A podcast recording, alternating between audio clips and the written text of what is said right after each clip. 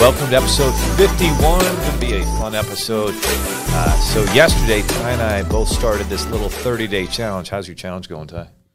It's going good. I finished my workout at about 10:30 last night. And feeling good, feeling hydrated. How about you? Nice. Yeah, I finished mine just after 11 o'clock. And then I went to check to see if my kids were all in bed, and my 17-year-old and 14-year-old had disappeared. So I give them a call. I'm like, where are you guys? And I've got their location on my phone, and I can see that they're a good mile and a half away. Oh, yeah, we're just like, you know, 4 houses away. Oh, sure you are, kids. Sure you are. These kids. These kids. Anyway, today's episode is going to be a fun episode. We're going to be talking about the number one strategy to 10X your business, you know, with these last 5 months of 2023, and finish it with a ton of momentum. So that's going to be our mastery topic. And we've touched different parts of this topic before, but it's still so important. I've got a cute little example of how Apple actually used this strategy to grow significantly. So going to be a fun episode. You know, if you want to grow your business, if you're good where it is and you don't want to grow it and you know, everything's hunky-dory, then you can go ahead and just leave this episode right now, because you're on a track that most of us aren't. So congratulations to you. But if you do want to grow your business and you want to learn this strategy, it is the key to us building an 8-figure business. So that's going to be our mastery topic. Yeah, Leo. And then for our money topic that excited to dive into, we're going to talk about good debt and bad debt, and dive into some examples and some explanations, and talk personal debt and business debt, and really just unpack it all. And then more on that story of debt. We're going to talk about freedom. There is definitely something real about freedom when it comes to eliminating bad debt in your life. I don't really feel bad about the good debt, but the bad debt, it does weigh you down and you want to get rid of it. And we'll talk about specifically a few steps I took when I was actually over $100,000 into bad debt before starting, you know, this business with you, Seven Figures Funding. So we'll talk a little bit about that. And for everybody out there who has bad debt, I mean, I think we've all been there at some point or stage. And so this is going to be really good, you know, if you're in that position.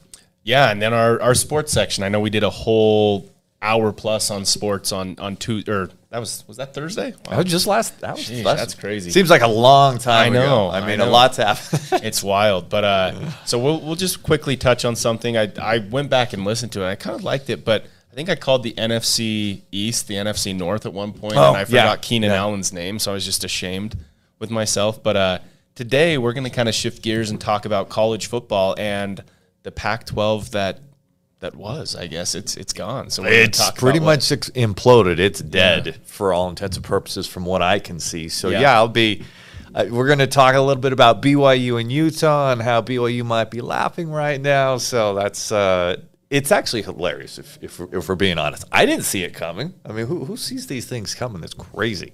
Yeah, that we knew that TV situation was a mess. If they didn't figure out the TV deal, something had to give, and the fact that they were just so.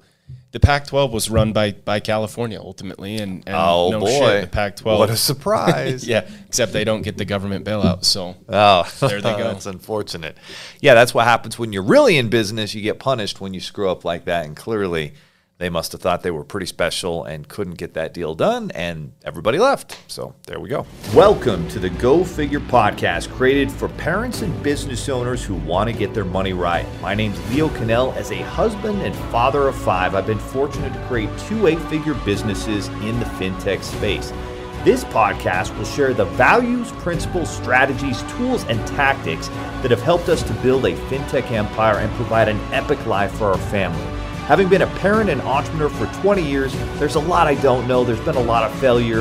The good news is together, we'll find solutions to creating an epic life powered by a business that we love. All right, so our topic today, our mastery topic that is headlining this podcast episode, is the number one strategy to 10X your business in 2023. And I think I'm going to add to that without spending a fortune.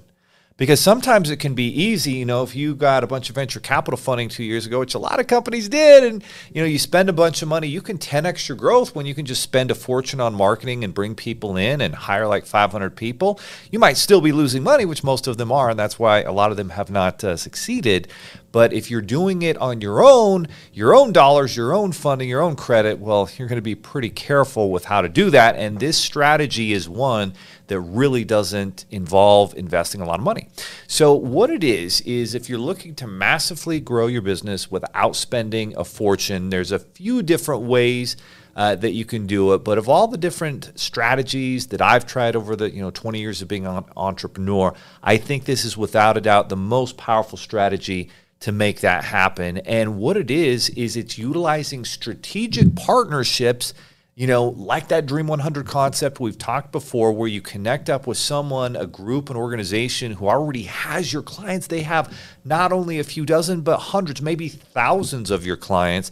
And you just need to be able to deliver value to that strategic partner, so they want to send their clients to you. That takes a lot of trust.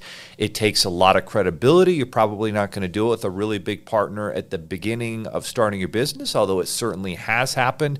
But there's an example, and I've been reading this book, and it's called After Steve. And it's after Steve Jobs' death in 2011. And it talks about how Apple has really grown since then, and Apple has grown tremendously. I think they've tripled in size. Certainly their market capitalization has gone from wherever it was, like under $1 trillion, I think it's $2 or $3 trillion. Like it's still probably the most profitable company in the world, has so much cash, like hundreds of billions of dollars, just sitting there. And the guy who was put in charge was Tim Cook, an interesting guy. Are you familiar with Tim Cook and his story? So this is going to catch you off guard. So Tim Cook grew up in a small town in Alabama, state of Alabama.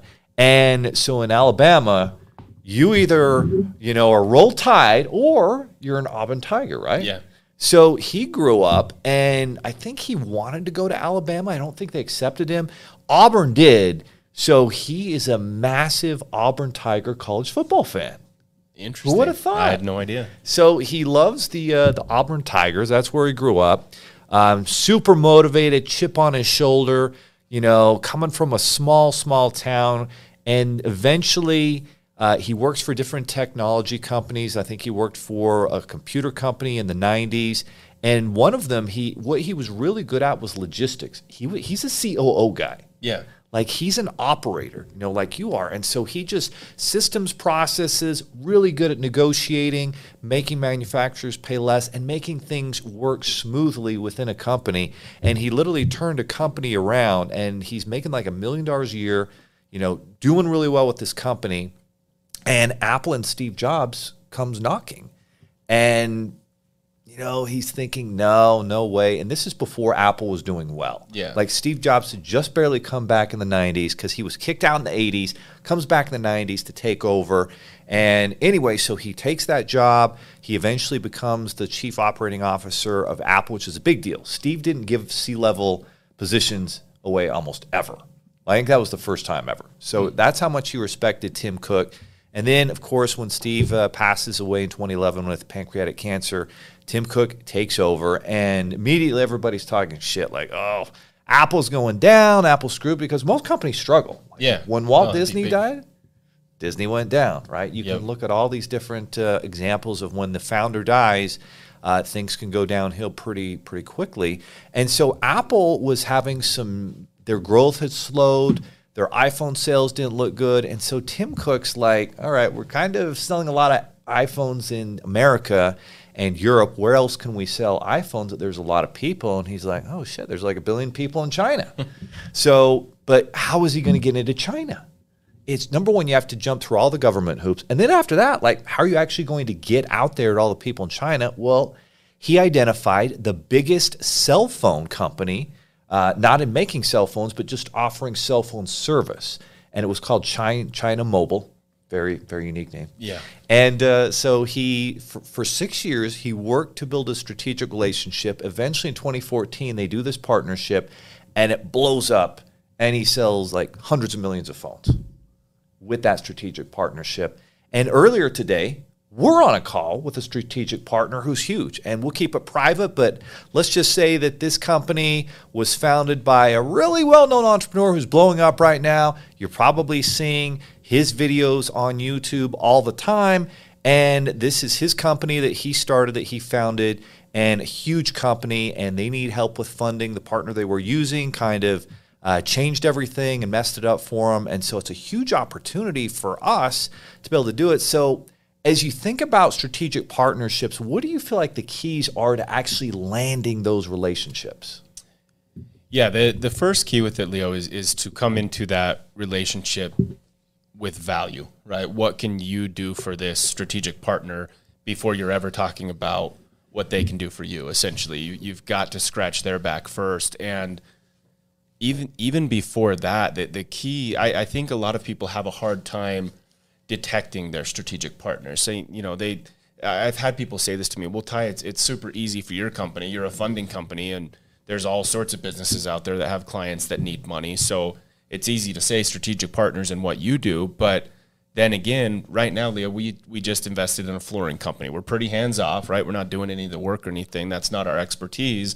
But we're already, even again, this is a brand new day one flooring company, and we've already detected strategic partners, right? We found Matt is talking with a group that does, is it called home restoration, when they disaster cleanup, yes, essentially. Yes. So we're already starting to detect these different partners, and some people get so they get tunnel vision on who can bring these leads to them, when in all reality you kind of need to open your mind, think a little bit broader, because every single business, I dare say every single business, no question, has strategic partners. You're just not thinking about it the right way.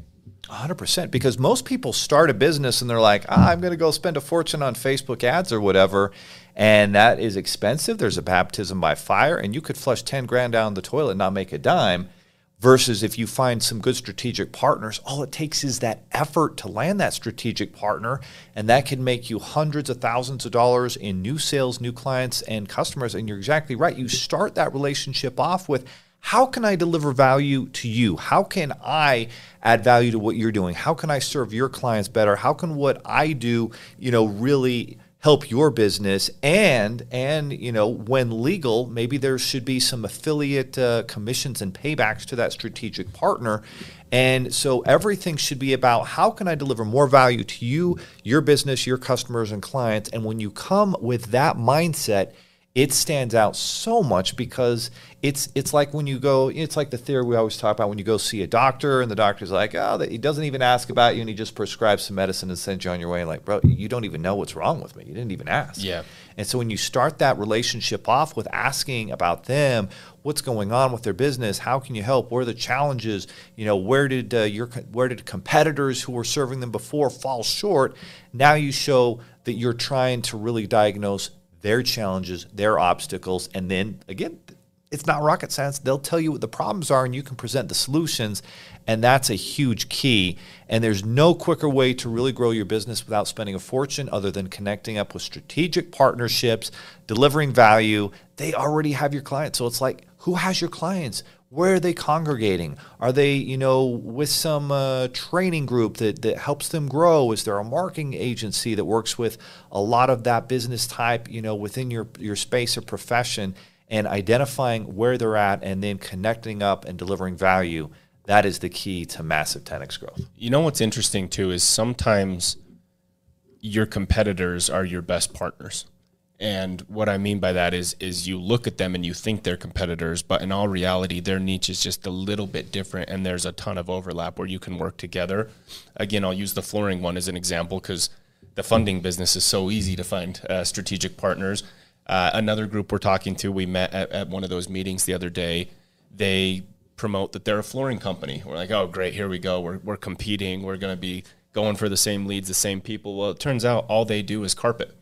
And guess what? Carpet's the only thing we don't do. And so we made a strategic partnership where they go into, people come to their site and say, hey, I want laminate, I want wood, I want this. Well, guess what? Now we get all of their leads, and anyone that needs carpet, we send them their way. So don't be afraid to talk to your quote, competitors, because oftentimes your competitors have your leads and you have theirs. You just need to make that connection. That's huge. And that's kind of approaching it with an abundance mindset, that there's enough business for everybody, and there's something that we do different and you do different, that we can exchange business and mutually benefit.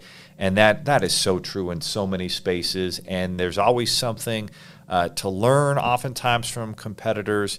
And so I think that's a great approach to take, no question about it. Because usually you think that, and then but if you come in open-minded and dig deeper, oh, actually we do serve different, and we can send clients back and forth, and together we can all benefit and grow. And that's abundance versus scarcity mindset. So great, great share on that, Ty. All right, guys, let's jump into topic number 2. This is our money topic, good debt versus bad debt, according to our friends at Investopedia.com. Thanks, Investopedia. Really appreciate it. So here's what they say in terms of bad debt.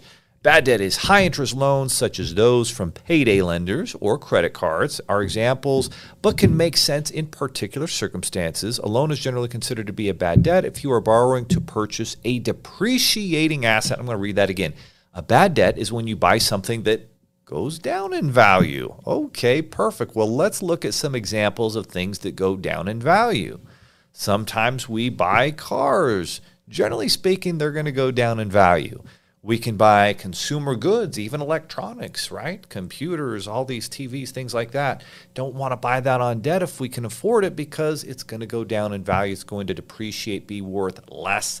Same thing with clothes, consumables. And all these, how many times do you now buy something online, Amazon, wherever it is, and, oh, pay later, or, oh, break it into payments? Oh, all the time. All the time. It's dangerous. And what are those interest rates that they're charging? Usually they always get you with like no interest for a few months, and in your head you're like, oh, I'll just get this paid off, and then you think, oh, you know what, it's only a few $100 a month. It's easy. I'm just going to leave it here, and before you know it, you're paying 20% annually over the next 3 years and can get out of hand real quickly. 100%. I remember, oh my word, I remember this was like over a decade ago when I'm bankrupt and broke. And I got like a credit card for a Dell computer. Yeah, Dell, not a great computer. Yeah. Anyway, got a computer card. I swear I was paying on that thing for I probably paid for it 5 times. Yeah, I believe it. You probably did. That's an example, my friends, of bad debt. So let's move on to examples of good debt. Perfect. So borrowing to invest in and this is from Investopedia. Yeah. So Investopedia says if you borrow to invest in a small business, that's good. Borrow to invest in education. We're going to define education for you. Borrow to invest in real estate is generally considered good debt because you are investing the money you borrow in an asset that will go up in value. There we go. Because if you build a business, it can increase in income and value. In fact, in my experience, I don't think anything other than investing in yourself, in educating yourself about business skills and entrepreneurship, that is a great investment. College can be a good investment. Oftentimes it can be a bad investment.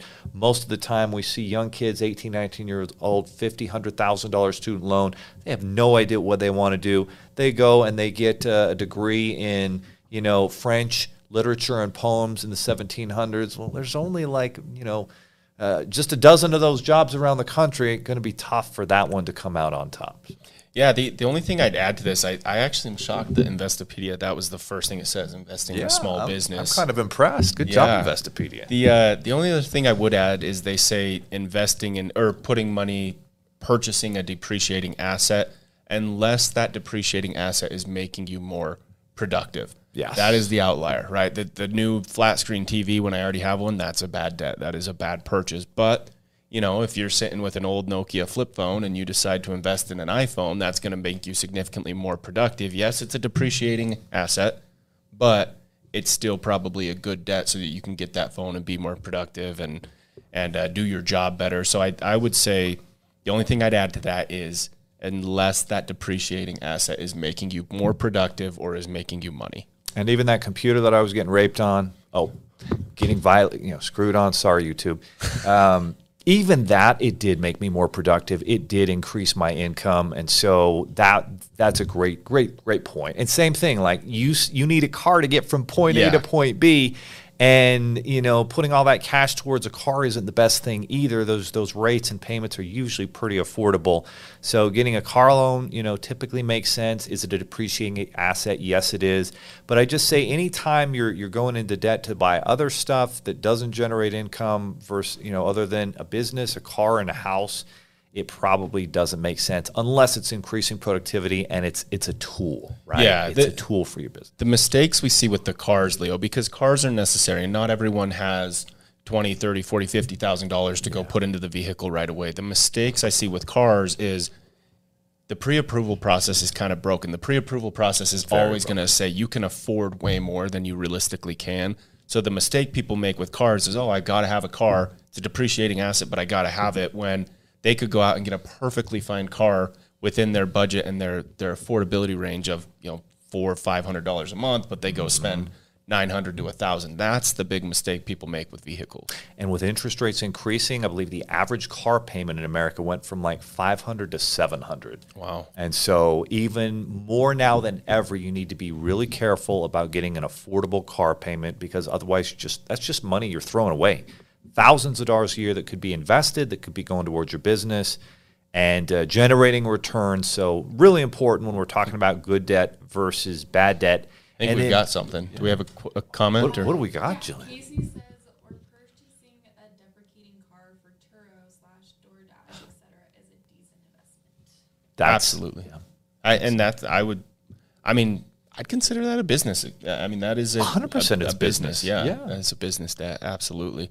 It's a great point. You put a car on Turo, it's making you money. You have to have the car to do DoorDash deliveries, Uber, Lyft. It's a business expense, and it's making your business work. That's productivity. That's at that point, fine. You can write off that depreciating asset. So. Exactly. Before that, you couldn't. So Fantastic. Great point, Casey. Great share. All right, let's move to our freedom topic, which is the best strategies to eliminate bad debts. And this is interesting. This was an article. Where was this article here? It's on Bankrate. So very interesting. This is Bankrate. We did Investopedia. I liked what Investopedia said. Let's see if we like what Bankrate says. So Bankrate says, all right, so if you're going to eliminate bad debts, they say, number one, pay more than the minimum payment, et cetera, et cetera. You know what people struggle with? They have to take out a credit card. Maybe they have to pay a medical expense or whatever it is, even if they took it out for the business, right? Which is fine. You took it out for the business. You're generating a good return. But then you make the mistake of just making the minimum payment. As the balance goes down, the minimum payment goes down. And so you don't actually pay more to principal. Yeah, exactly. I think people sometimes think that minimum payment is a set number of, $100 a month, where it's not. It's typically 2 to 3% of the balance. And so as you make a payment, the balance goes down, which means that 2 to 3% is a lesser number, and people don't realize that. So you need to be going in and changing the payment or doing an additional payment. Exactly. Obviously, the more payment you can do and pay towards principal, the quicker you're going to pay off that bad debt, which is super important. And I think one of my biggest issues as I look back in my history financially is not delaying gratification, right? Just buying that thing just because I could afford it, which is not what you want to do. One of the things Patrick David talks about is when you can afford something, wait an extra year before you actually, take out the loan or buy it or whatever it is, whether it's a home, a car, a boat. I mean, wait that extra year. Cars are running longer and longer than ever. So delay your gratification. And if you have a bunch of bad debt, then I think it's even more important to delay your gratification. Oh, I want to go on that, $4,000 or $5,000 cruise on the Caribbean, with my wife, husband, and spouse, partner. No, bro. No, girl. You need to wait. And you need to pay that bad shit off first, then you can go on that cruise. And I don't want you going on the cruise or doing anything, and especially when that money should be going towards paying off high interest debt that is eating you alive.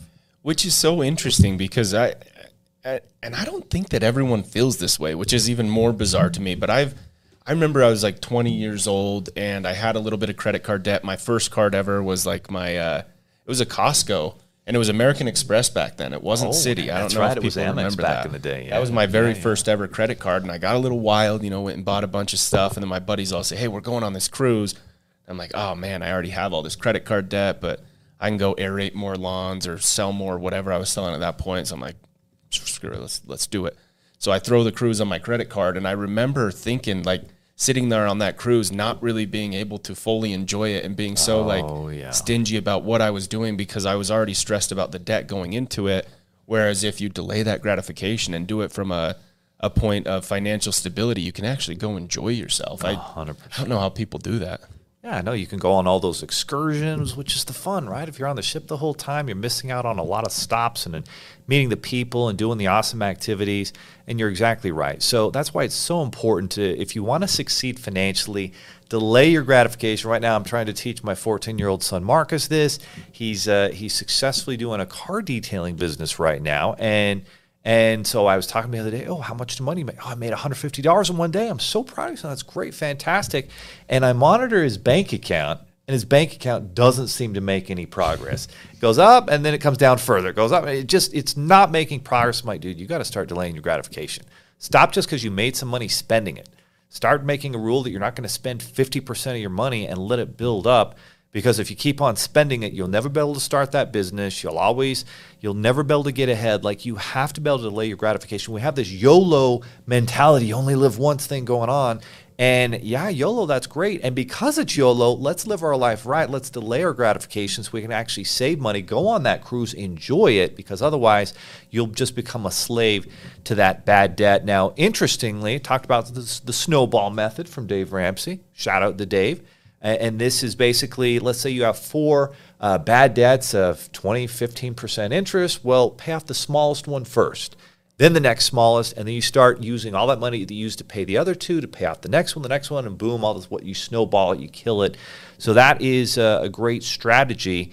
Now, there was something interesting that they put on this. Oh, I know what it was. So they're like, okay, you should refinance your debt. Cool. One of the strategies we utilize with clients every single day is they come to us with like 20 grand in maxed out cards. If you're paying 20% interest on that, you're paying $4,000 a year in interest, a year. And so if we can help you move that over to 0% interest accounts, now the mistake most people make is they think they'll qualify. You're going to have to pay those card balances down first, but you can move all that debt over to 0% interest and literally save $4,000 a year, $6,000 over 18 months, because some of these accounts are 0% for 18 months. That's a great strategy when you understand what it takes to qualify. So I like that. And then, you know what else I've seen work along those lines where, you know, maybe you are pretty maxed out and you can't qualify for new funding, and all of your debt is held on 25% interest on, let's just say, this Capital One card, whereas you have a Bank of America card sitting with no balance, even though it's a 25% APR as well. You can call Bank of America and say, hey, you know, I've got all this debt over here. I want to move it over. I can pay it off over the next year. Will you give me like an incentive period or a better rate to execute a balance transfer? They want that debt.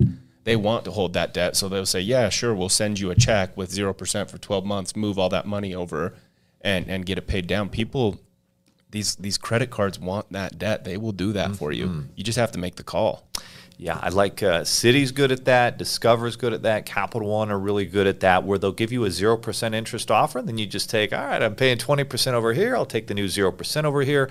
And then all those payments now go towards principal, and you're knocking that debt down without paying any interest. That's what we call smart money strategies, and that's a big value bomb Ty just dropped with you guys. People always think it has to be a new credit card. It doesn't. You can call them and negotiate that. Brilliant. Utilize your assets that are lazy assets right now, those cards just sitting there, and use those 0% offers. And then, you know what happens? People like do their taxes and they get like a tax refund, and this is exactly what we're talking about. You know, you've got $10,000 in bad debt and you just got a $5,000 refund, and you can pay down half of your debt and really be on your way to getting rid of bad crappy debt. Or you go on the cruise, and I think 9 times out of 10, most people go on the cruise. Yeah, which is so weird, because you'll feel good, you'll have fun, maybe, if you're not scared of debt for 5-6 days on the cruise. But getting out of debt, you can feel good every single day, and it's just it's so backwards. So yeah, again, you have to be disciplined enough to recognize that debt and recognize what being debt free actually feels like, and just make it happen. Accountability, Think if your parents didn't hold you accountable growing up, and you know it, and you're like, damn, I needed my butt spanked a few more times.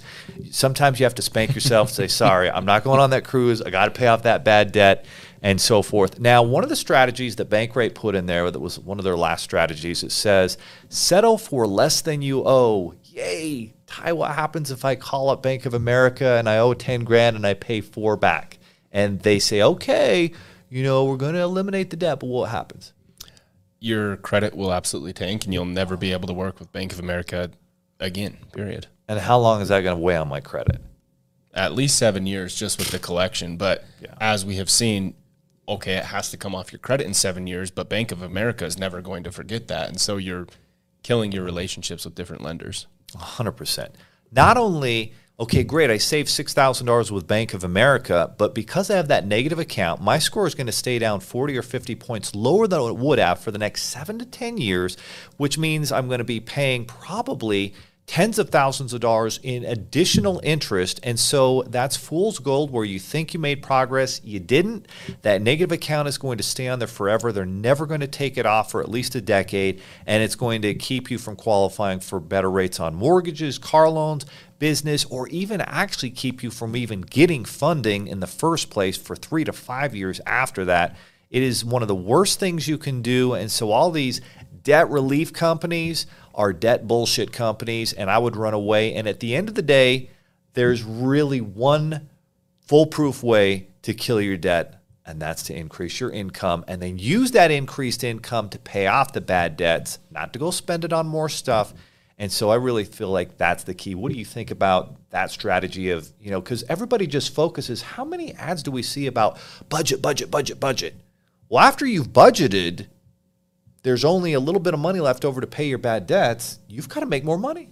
Yeah, absolutely. And what's crazy is what just a little bit more money can do when it comes to paying off bad debt and paying off credit cards. Like literally jumping in and driving Uber, doing DoorDash, Turoing out your vehicle. Like we are, you know, we're here about 30 minutes south of Salt Lake City, and we have an employee that lives about 15 minutes north of Salt Lake City. And I was talking to him the other day, hey, I guarantee you, there are all sorts of people every day that need to get from Lehigh to Salt Lake City. You should get set up with, what's it called, Uber, and see if you've got to drive past the airport every single day anyway. Why don't you just jump on Uber and pick someone up and drop them off, and now you've paid for all your fuel plus part of your car payment. It's little things like that. You don't have to go get another job and work from 9 to 5 and then again from 6 to 11. You don't have to do that. Just find little ways to supplement that income, and it'll make a huge difference. Exactly right. And then when you get home at night, there's so many different businesses that you can work 24 hours a day, whether you're doing some online reach out to help someone with financing or marketing or whatever side hustle you can start. And you can do that from 9 p.m. to like 10:30 p.m. every night. Are you going to sacrifice watching some TV with your spouse partner? Yeah, you are. But you're going to be so much happier when you do, and you can make more money and kill that bad debt and eliminate it. And then now you can actually start saving money to invest, and that's when everything changes, when you can create new income streams because you're saving to invest. And that, my friends, is... There's one that they left out, Leo, which we do a lot, and it's called a credit partner. Oh, I like that. Right? This is another really, really good way to eliminate bad debt if you have someone that believes in you and trusts you and wants to help you out. If you're completely maxed out and over-leveraged and your credit's really bad, well, what if you have a spouse that's not in that situation? That spouse has good credit and can go through and set up a few new 0% interest accounts. You can now then transfer your debt over to those and still take the responsibility and actually pay them, but you're paying straight principal now instead of 25% interest. And so I've seen people do this all the time, just nature of what we do. I see parents come in and do it. I see spouses. I see friends. I see business partners. Granted, yeah, they do have to get some more funding. They do have to kind of put their credit out there. But if it's going to save you thousands and thousands of dollars, and they believe you're responsible enough to actually make those payments, it's worth the ask. And sometimes it's easier for them to, you know, say, okay, you can take out a new 0% account to kill your debt versus, hey, mom, dad, I need $10,000 hard cash to pay off my bad debt, and then I'll pay you back. That's a tougher ask. I mean, if you're paying 25% interest, offer to pay them 10, then it's a win-win. That's the whole scratch their back first mentality. Yeah, so make it a win for them. I like that. All right. Well, that concludes the money topic. So let's dive into sports. Oh boy, what in the hell is going on? What happened to the Pac-12 tie? Well, I mean, ultimately, from what I'm seeing is it comes down to that TV deal situation and what they were able to pay these schools to be able to, you know, to keep them in that Pac-12 and to keep it strong.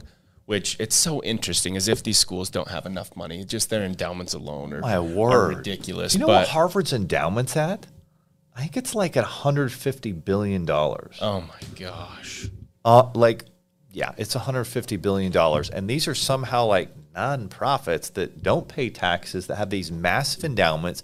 And they continue, like the price of education has increased 1,200% in the last 30, 40 years. And the cost of housing has gone up like 250%. And obviously, has the value of education gone up? No, it has not. And so I'm just happy they're finally compensating athletes. Yeah, no, I agree. It's been riding on it had to happen, right? It was getting to that point where they were going to go off and do their own thing anyways if they didn't start to pay these players. But ultimately, the ripple effect of the big dogs, right? You look at USC and UCLA right there in LA, Southern California, decide, you know what, it's time to make the move. We're going Big Ten. And so for a while there was like, all right, well, that kind of sucks. USC, UCLA are out, but biggest markets in the Pac-12 by far. Oh, absolutely. I mean, you think Pac-12, you think USC. Even though they haven't gotten that championship in a while, people hear Pac-12, they think USC. And with USC and UCLA gone, they were still going to – I mean, San Diego State was going to come on board. They were going to make it happen. But ultimately, it got to the point where this money and this TV deal was getting so bad, and there was just so much distrust where it was like, okay, Oregon and Washington now want to jump out. Oregon and Washington are going to go ahead and leave to the Big Ten as well. So now it's like, okay, we're down to the Pac-8, and four of the biggest names here are gone. Like, we're barely better than the Mountain West at this point. What's going to happen? And you've got some big names left, right? You've got Arizona, who's one of the best basketball schools in the nation. Yeah. You've got Utah, who has just been – BCS buster over the last decade. They've been going to Rose Bowls. They've been winning the Pac-12. Like, that is a very, very strong program. You've got Arizona State, and they're all sitting here thinking, what on earth is going on? We deserve to be in a good, strong conference, and a good, strong conference that can give us $30, $40 million a year because of all of the TV viewers that we're bringing to the table. This is bullshit. We're out. And I don't think they could have gone to the Big Ten.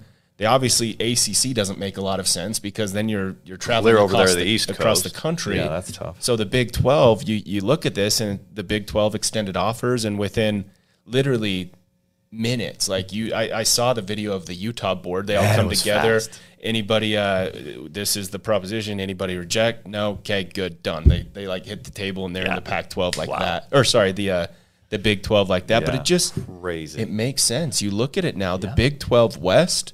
And the Big 12 East, I love it. I honestly love what it's kind of shifting more to an NFL type. It feels like it, yeah. 4 power conferences, and each conference is going to have an East and a West and a champion, and then you'll have.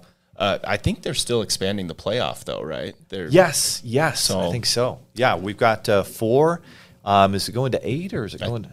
I think it is going to 8. I think it's going to 8. Yeah, I don't follow college football as much, but I do love this, and I think that I quit following college football because of the way it was set up. It was getting boring to me. I think this is going to really even the playing field, making it a little bit more exciting. These big, huge conferences, and whoever wins them, I mean, it's going to be a big deal, and those are going to be really good teams, and BCS and all that stuff, and so then it's super interesting. Because in Utah, like a decade ago or however long it was ago, when Utah joined the Pac-12, like that was a super big deal, and BYU was kind of left holding the bag, and then they went independent. And then a couple of years ago, BYU joins the Big 12, and now Utah was left holding the bag. So now they're over. So it's kind of funny, BYU and Utah coming back together in the Big 12, going to be playing in football and basketball and – It's gonna be fun. Did you see the Office clip that KSL posted? Yeah, I did. So if any of you out there watch The Office, obviously Michael Scott, he's coming into the meeting room and everyone's eating cake, and every single person, like Jim has the Oregon State logo, and they all have different logos over their head, and Michael Scott has the big BYU one, and he walks in and what's her name says, you know, should I take Toby a piece of cake? And Michael's like, yeah, that's funny. Toby's gone, because Michael hates Toby. He can't stand him. And so Jim's like, no, Toby's back. He's like, ha, funny. That's hilarious. And then he's like, go see for yourself. And he's like, yeah, whatever. And he walks out there, and Toby's not in his desk. So Michael's like, yeah, funny. Again, this is the BYU logo. Funny, you made me walk all the way out here. And then he turns around, and Toby's right in front of him. And he starts doing the no. Like, starts freaking out because Utah's had BYU's number for what? We had BYU guys the most recent win. They did get the last one. You guys stay in your lane, Utah. But, yeah, they've had our number for, what, 12 years or so. So, yeah.